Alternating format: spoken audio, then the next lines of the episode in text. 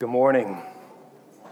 My welcome to you. I want to invite you to turn in your Bibles, if you have one, to Genesis 45, verse 16, or you can follow along in a minute on the, the screen. I want to tell you about a, a student that I had the privilege to teach here at Sioux Falls Christian a few years ago. Her name is Dahlia Johnson. And uh, Dahlia is a, a soft spoken, kind, intelligent, talented young woman uh, her love for God and her love for people is evident in her life, her passion for God's word. She graduated from Sioux Falls Christian in 2017. Uh, on July 7 of this year, just this past summer, she was rushed to the hospital with a, a sharp pain in her right side. And after CT scans and blood work and other tests, they found an eight centimeter tumor on her right adrenal gland, and they found spots on her lung. Some of you can relate to moments like that. I know in this church there are individuals here who have sat in a doctor's office and heard those words. Some of you may at some point. We're, we're finite and we don't know what the future holds. But I just wonder how would you respond, or how have you responded in moments like that? What convictions do you fall back on? In a moment like that? What, what truths, what promises from God do you cling to? I want to tell you how Dahlia responded. On July 11, she posted seven simple words on Facebook.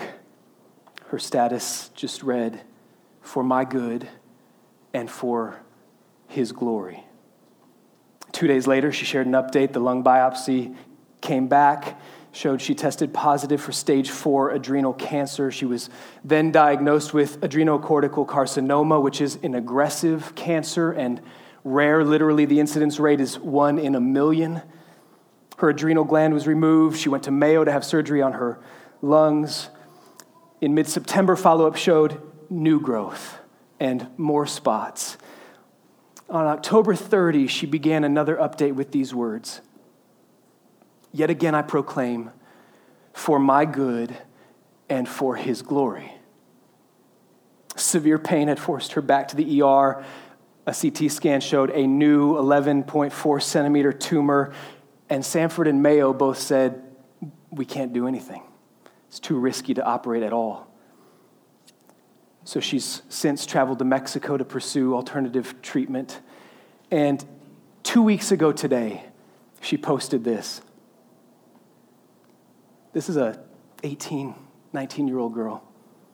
I feel so unworthy of this disease that God would choose to use me to be a part of his wonderful mission. What a blessing. Thank you, Lord, for painting with seemingly insignificant tools. This has been the best life I could ever imagine. I'm secure. This I know. And then she ended with a question what are you thankful for today?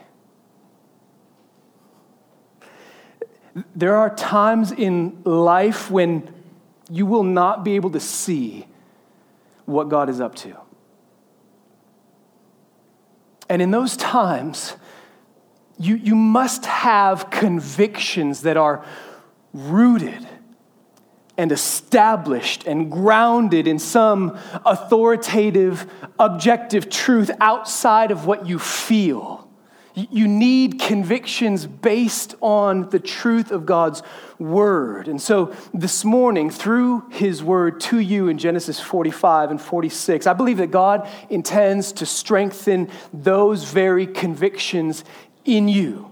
The conviction that God is always at work, always, in everything, for your good and for His glory, even when you can't see it, even when it looks like all hope is lost. And I believe that that conviction is like ballast in a boat. You know, the, the weight that's aligned in the center, the bottom of a boat, so that when the waves toss it back and forth, there's this weight always pulling it back to the middle. Do you have that kind of ballast in your boat? Let's give our attention to Genesis 45, beginning in verse 16. This is God's word. When the report was heard in Pharaoh's house, Joseph's brothers have come. It pleased Pharaoh and his servants. And Pharaoh said to Joseph, Say to your brothers, do this load your beasts and go back to the land of Canaan and take your father and your households and come to me. And I will give you the best of the land of Egypt, and you shall eat the fat of the land. And you, Joseph, are commanded to say, Do this. Take wagons from the land of Egypt for your little ones and for your wives, and bring your father and come. Have no concern for your goods, for the best of all the land of Egypt is yours. The sons of Israel did so. And Joseph gave them wagons according to the command of Pharaoh, and gave them provisions for the journey. To each and all of them he gave a change of clothes. But to Benjamin he gave 300 shekels of silver and five changes of clothes. To his father he sent as follows ten donkeys loaded with the good things of Egypt, and ten female donkeys loaded, loaded with grain and bread and provision for his father on the journey. Then he sent his brothers away. And as they departed, he said to them, Do not quarrel on the way. So they went up out of Egypt and came to the land of Canaan to their father Jacob. And they told him, Joseph is still alive, and he is ruler over all the land of Egypt. And his heart became numb, for he did not believe them. But when they told him all the words of Joseph, which he had said to them. And when he saw the wagons that Joseph had sent to carry him, the spirit of their father Jacob revived. And Israel said, It is enough. Joseph, my son, is still alive. I will go and see him before I die. So Israel took his journey with all that he had and came to Beersheba and offered sacrifices to the God of his father Isaac. And God spoke to Israel in visions of the night and said, Jacob, Jacob. And he said, Here I am. Then he said, I am God, the God of your father. Do not be afraid to go down to Egypt, for there I will make you into a great nation. I myself will go down with you to Egypt, and I will also bring you up again, and Joseph's hand shall close your eyes. Then Jacob set out from Beersheba the sons of Israel carried Jacob their father, their little ones, and their wives in the wagons that Pharaoh had sent to carry him. They also took their livestock and their goods, which they had gained in the land of Canaan, and they came into Egypt. Jacob and all his offspring with him, his sons and his sons' sons with him, his daughters and his sons' daughters. All his offspring he brought with him into Egypt. Jump down to verse 26. All the persons belonging to Jacob, who came into Egypt, who were his own descendants. Not including Jacob's sons' wives, were 66 persons in all, and the sons of Joseph who were born to him in Egypt were two. All the persons of the house of Jacob who came into Egypt were 70. This is God's word to us. Let's pray. Father, we live not by bread alone, but by every word that comes from your mouth. And so we ask you to nourish our souls by your word this morning. Give us food that this world knows not of. Feed us with what is most needful to us and communicate yourself, the bread of life, your very person and presence through your spirit who accompanies the, the hearing and believing of your word, the preaching of your word do in us all that you intend in Jesus' name. Amen. So I believe that the Holy Spirit intends to use this text to convince you once again that God is at work for your good and for his glory.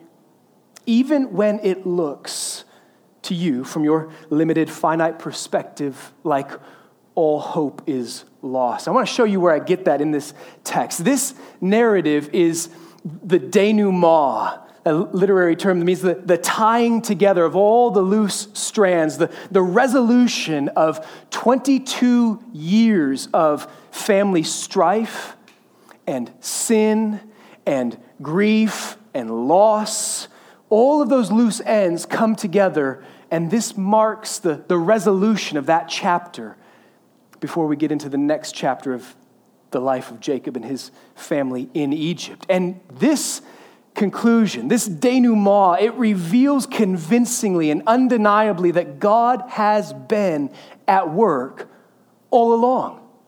In all of this, for the good of Jacob and for the good of Jacob's family and for God's glory. But to see that, we have to consider this against the backdrop of Jacob's sorrow. Jacob had, at this point, lost all hope. I mean, just remember the blessings he had received. We've looked at these throughout this sermon series.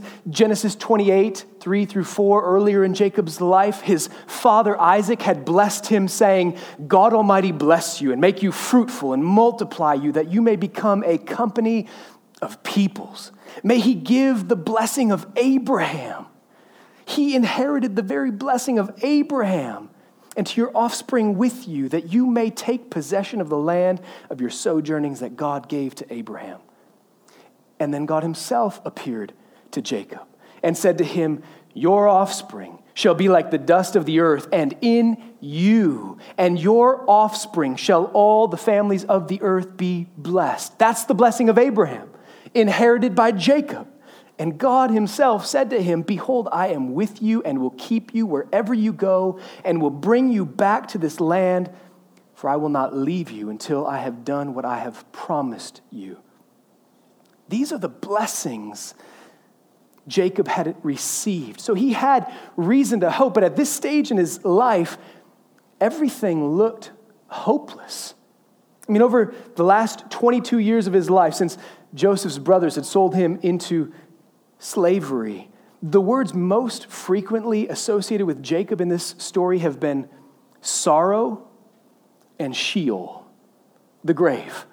Sorrow and death keep coming up whenever Jacob appears in the narrative. I mean, the, the nearly unbearable pain of losing Joseph and then the prospect of losing Benjamin have threatened, in Jacob's own words, chapter 42, verse 38, to bring down my gray hairs with sorrow to Sheol.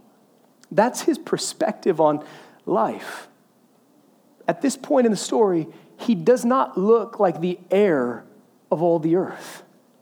He, he looks rather pathetic. In fact, in chapter 47, when he will meet Pharaoh and stand before Pharaoh, Pharaoh's going to ask him, How old are you? And his answer is going to come back, Few and evil have been the days of my life. Throughout this narrative, Jacob has not looked like some stalwart patriarch of a family with any chance of becoming a company of nations, let alone a blessing to every other nation on earth. His family looks more like they could appear on the Jerry Springer show. I mean, his oldest son Reuben slept with one of his wives. We know the story of Judah and how he fathered children through his daughter in law, who disguised herself as a prostitute. All of his sons plotted to murder, but decided to sell his son into slavery. This is a messed up family. And now, in his old age, Jacob is just hanging on for dear life, sitting passively at home, hoping that his sons come back from Egypt with some food so that they can live and not die, in Jacob's words. So just just feel the weight of that. That's been his life for 22 years. that's saying nothing about his life before that. How he deceived his brother, ran from his, for his life because his brother wanted to kill him, dealt with his father in law Laban and all of that deceit and trickery. I mean, if God's promises are going to come true for Jacob, at this point, he has no idea how or when. So, what about you? When and where are you most tempted to, to lose hope because you just can't see what God is up to? Well, I know we all face those challenges. I mean, it could be that you're hanging on by a thread as you endure some trial in your life and you, you fight bitterness as you struggle to see how God could possibly mean any of it for your good. You, have heard that before. That's not a new idea to you, but you just don't see how it could be worked out for your good. And so what rises up in you is less like faith and more like bitterness and resentment and hard thoughts toward God. Or are you tempted to fall into self pity and misery because you're so frustrated with your own lack of progress and sanctification and maturity? Maybe you're frustrated and discouraged by the lack of growth you see in others. Why can't everybody else just get their act together and catch up to me? And pride and arrogance rise in your heart. Or maybe you look out at the world, moral decline and cultural degradation, and you feel pessimism and fear.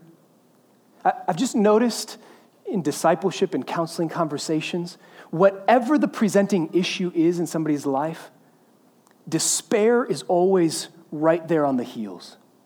Whether it's somebody who's dealing with conflict in marriage or addiction to pornography or struggle with overeating or whatever it is, take a whole range of issues, despair is right there because the thought comes in, it's been like this for years. I've tried everything. Nothing works. It's never going to change.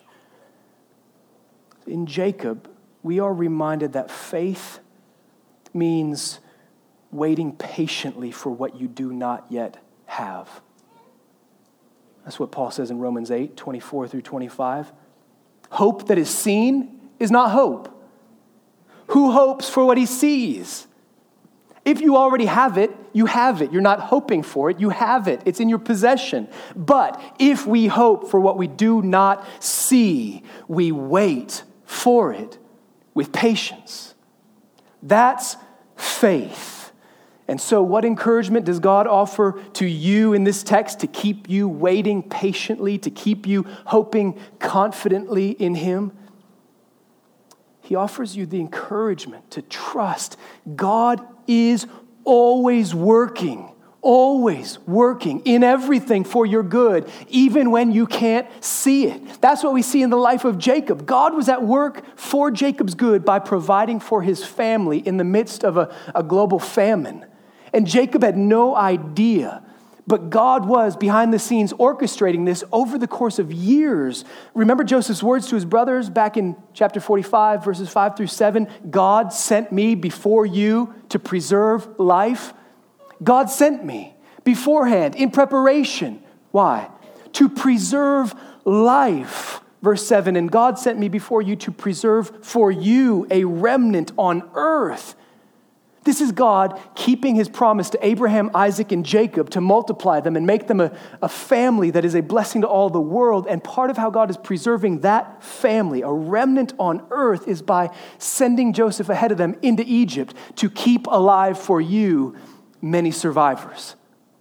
Joseph sees that before the brothers do. And then he clues them into what God is doing, and then they see it before Jacob does. But it doesn't matter when anybody comes to realize it, it's the reality of what God has been up to the whole time. And look at how God provides. Look at the abundance of provision Pharaoh promises to Joseph and his brothers and to Jacob and his entire family. Verse 18 I will give you the best of the land of Egypt. You shall eat the fat of the land. The best of all the land of Egypt is yours. Ten donkeys loaded with the good things of Egypt. This repetition is meant to emphasize to us the, the abundance of provision. This is not just polite, socially expected hospitality from Pharaoh to Joseph's family. This is divine provision. I mean, remember, this is in the midst of a severe famine when supply is low and demand is high, and yet God is lavishing all that his people need to preserve them and keep them alive, a remnant on earth, the family that he is making into a blessing to all the world. God promised to do that to Jacob, and he's doing it even when Jacob can't see it. Look what happens when you, when you believe God is at work for your good. Pharaoh's words to the brothers in verse 20, he says to them, Have no concern for your goods. Have no concern. Don't be anxious. Fear not. When hope is lost, anxiety and concern abounds. Where will provision come from? How will this resolve? What comforting words. Have no concern. God was at work providing for Jacob, even when he couldn't see it. And you need not be anxious today because your Father in heaven is that same God, and He knows all you need before you even ask Him. And He will always provide all you need to glorify Him.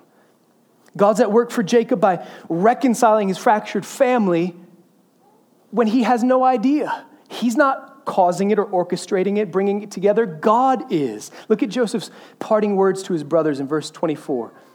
Then he sent his brothers away, and as they departed, he said to them, Do not quarrel on the way. Remember, he's like toward the bottom of the pack, instructing all of his older brothers don't quarrel on the way. And this is a needed assurance to them as they leave that he really means it. He really forgives them. And think about how awkward things could potentially get for these brothers as they head back to their father Jacob with this message from Joseph to tell him, hey, dad, Joseph's alive. I mean, that's going to bring up more questions than answers for Jacob. How did he get there? What happened? What's the story? Who's to blame. And so you can imagine this trip from Egypt back to Canaan where they all start pointing fingers and blame shifting, and we're going to throw so and so under the bus because really it was his idea, wasn't it? And yeah, let's all team up against him. Whatever the case, Joseph assures them there's no need for that. There's no need for blame shifting where there is full forgiveness. Joseph's words to them do not quarrel on the way parallel Jesus' words when he sends sinners away go and sin no more. That is an assurance of forgiveness. You are right with God. Walk in that peace. Don't wallow in lingering guilt Greg has said this over the last couple weeks that learning how to be forgiven, how to receive forgiveness is a process because there's always this temptation to wallow in misery and self pity and guilt and self deprecating shame. But where there is forgiveness, there's no need for any of that.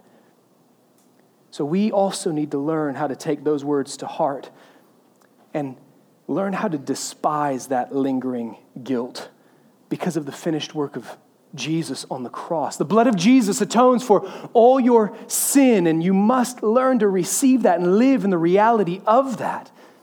L- look at what supernatural reconciliation does in this family. Joseph's brothers once stripped him of his robe. Now, in verse 22, Joseph provides new clothes to each and all every one of his brothers who had a hand in tearing that robe off of him, he gives them new garments. That's redemption.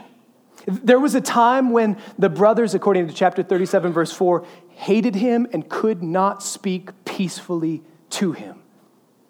Now they return to Canaan and they joyfully announce to their father, Joseph is still alive. What could change their hearts like that?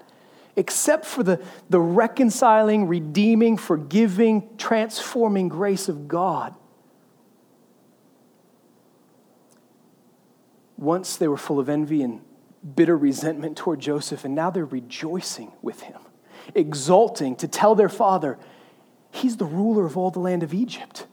They're not envious of him and his position, they find joy. I mean, how do you explain that except that God was at work in this family, even when Jacob had no idea, just sitting at home in fear and anxiety about his son Benjamin. And God is working this out. And that same God is today reconciling the world to himself in Christ Jesus, no longer counting our sins against us, but instead entrusting us with the message of reconciliation. 2 Corinthians 5. So there's no need for anyone to wallow in that lingering guilt. But that's not all. God is at work for Jacob by remaining present with him through all of this. God never left him.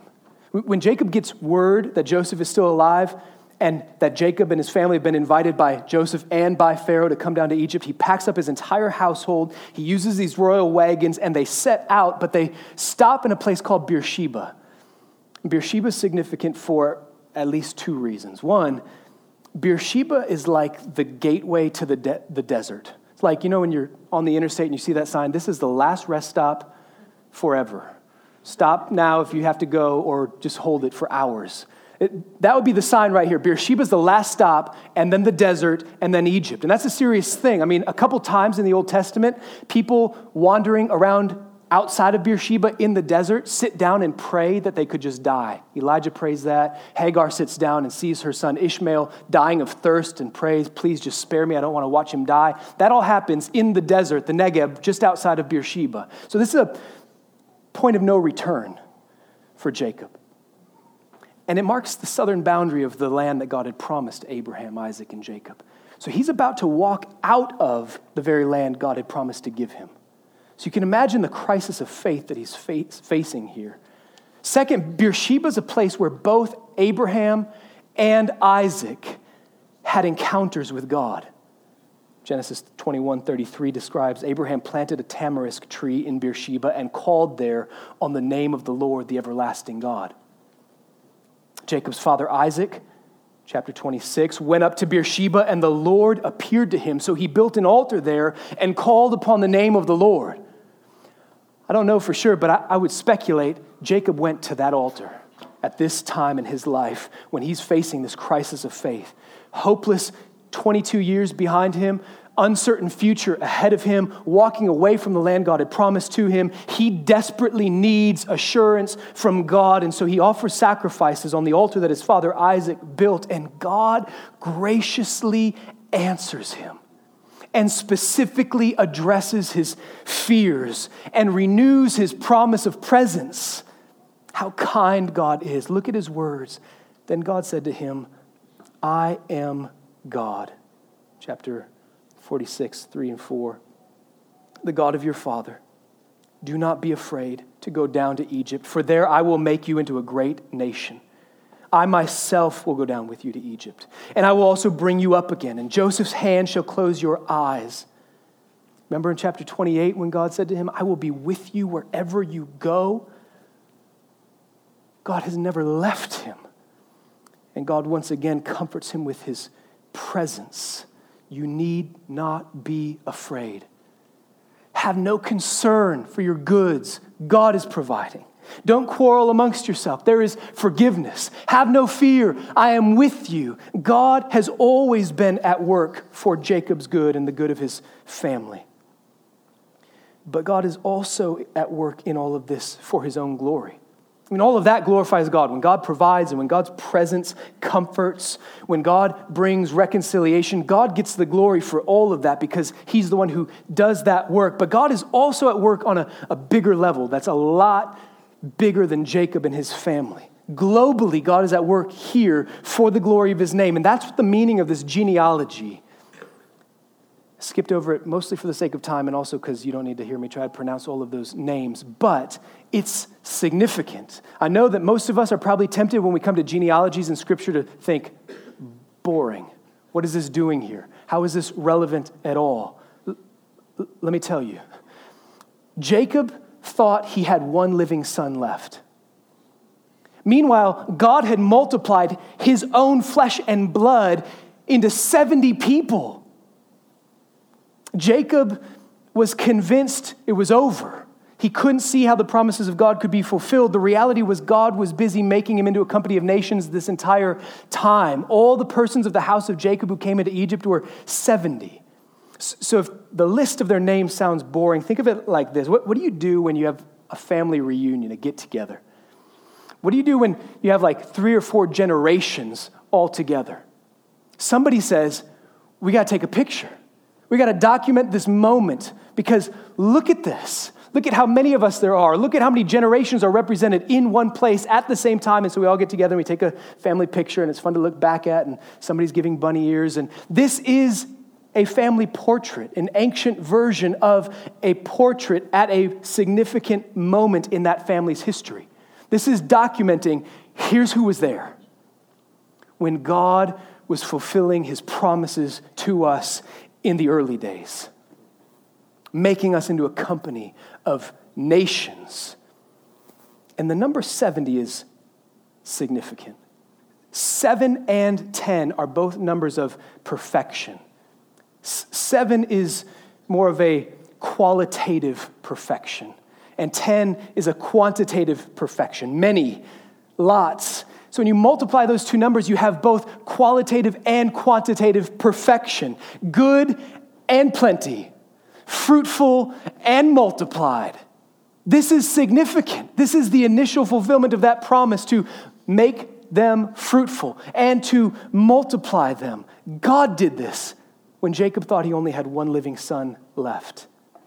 And there's more. In Genesis 10, there's this table of nations, the 70 original nations on earth that came from Noah's three sons.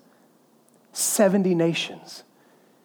So here, every one of Jacob's living descendants is representative, kind of this microcosm, one descendant for every nation that exists on earth, because God really means to glorify his name by filling the entire earth with the knowledge of his glory. Through this family, blessing every other family on earth, making himself known to the world, and calling to himself people from every tribe and every tongue and every language.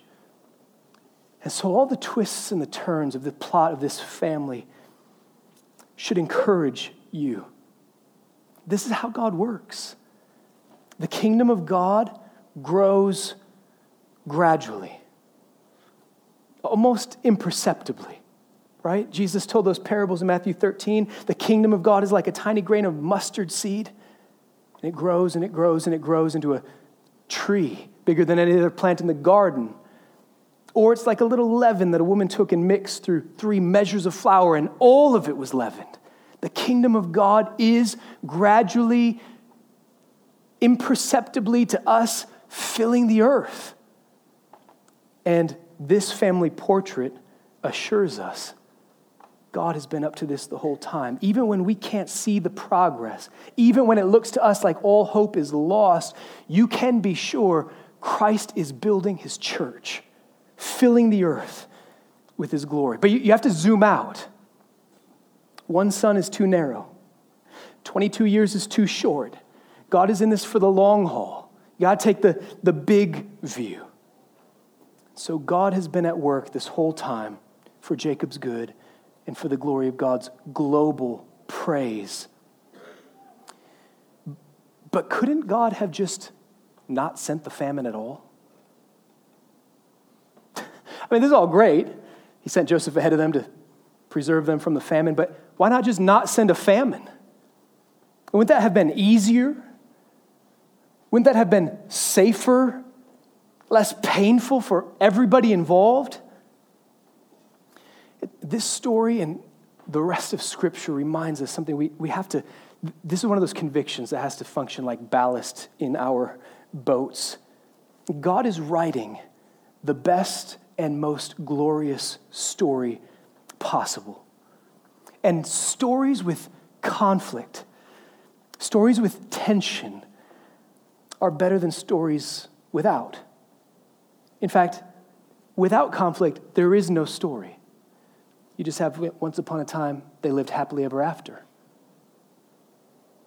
John Piper uses the term the best of all possible worlds to describe how a sovereign and wise God is orchestrating all of history. And Matt Perman describes that like this God governs the course of history so that in the long run, his glory will be more fully displayed and his people more fully satisfied than would have been the case in any other world more fully displayed, more fully satisfied than would have been the case in any other world. If we look only at the way things are right now in the present era, take a snapshot today in this fallen world, this is not the best of all possible worlds. You can zoom in on any sin and say, that's not the best, that's evil. That really is wicked. It really is bad. But if we look at the whole course of history, from creation to redemption to eternity and beyond and see the eternity of God's plan. It is the best of all possible plans and leads to the best of all possible eternities. One in which a fallen and redeemed people enjoy the glory of a redeeming God. And therefore, this universe and the events that happen in it, from creation into eternity, taken as a whole, is the best of all possible worlds. How could that be? How could a, a world with sin and heartache and pain be better than a world that never had any of that? I'm convinced that a fallen and redeemed world, a lost and restored people, a dead and resurrected people is better and enjoy the glory of God in a way that could not be known without that. And Abraham once received Isaac back from the dead, figuratively speaking when he offered him at Mount Moriah. Jacob here receives his son Joseph like he's back from the dead. For all Jacob knew, Joseph was dead, and he receives him back. The spirit of their father Jacob revived. And Israel said, It's enough. Joseph, my son, is still alive. I will go and see him before I die. This is a redemptive moment. God is a redeeming God, a God of restoration and a God of resurrection. He brings new creation out of chaos over and over and over in his story. He commands light out of darkness. He makes streams flow in the desert. He brings children from the barren woman. He gives sight to the blind and fills the hungry with good things. He comforts those who mourn. He calls things that are not as though they were, and he raises life out of the grave. The God of Isaac and Jacob and Joseph is a God of resurrection. And He's that same God for you today. And you can be confident that He is that same God for you because there is one better than Joseph. Jesus, the Son of God, who was actually raised from the dead, who now rules and reigns with power not from the right hand of Pharaoh, but from the right hand of his Father on high. And like Joseph, he grants forgiveness to his enemies, those who hated him, and he lavishes on them gifts out of the abundance of the riches of his glory. That's Jesus, resurrected and ruling and reigning. And the resurrection motif in this story is meant to point us to the resurrection of Jesus, which assures us hope is never lost. Where there's resurrection, hope is never lost. His resurrection from the dead is the first fruits of the great resurrection, and all who hope in Christ will be raised from the dead with him. So the resurrection of Jesus locates the, the denouement, the, the tying together of the loose strands, the resolution of your story in the final resurrection. I can't stand here today and give you the assurance that in this life you will see all those loose ends tied up, all of your questions answered.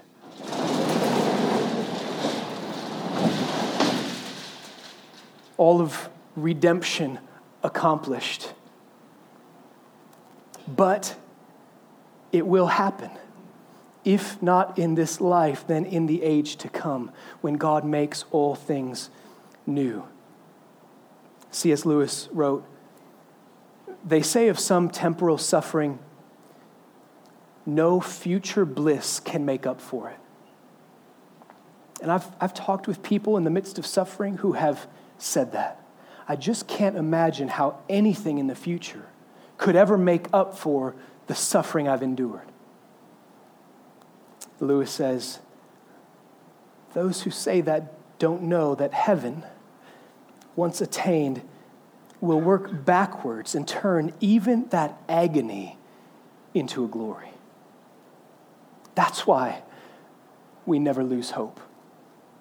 So let the true story of Jacob and Joseph point you to Christ.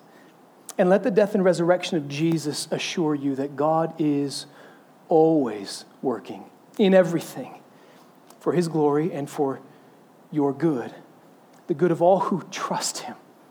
Trust Him today, even when you can't see what He's up to. Let's pray.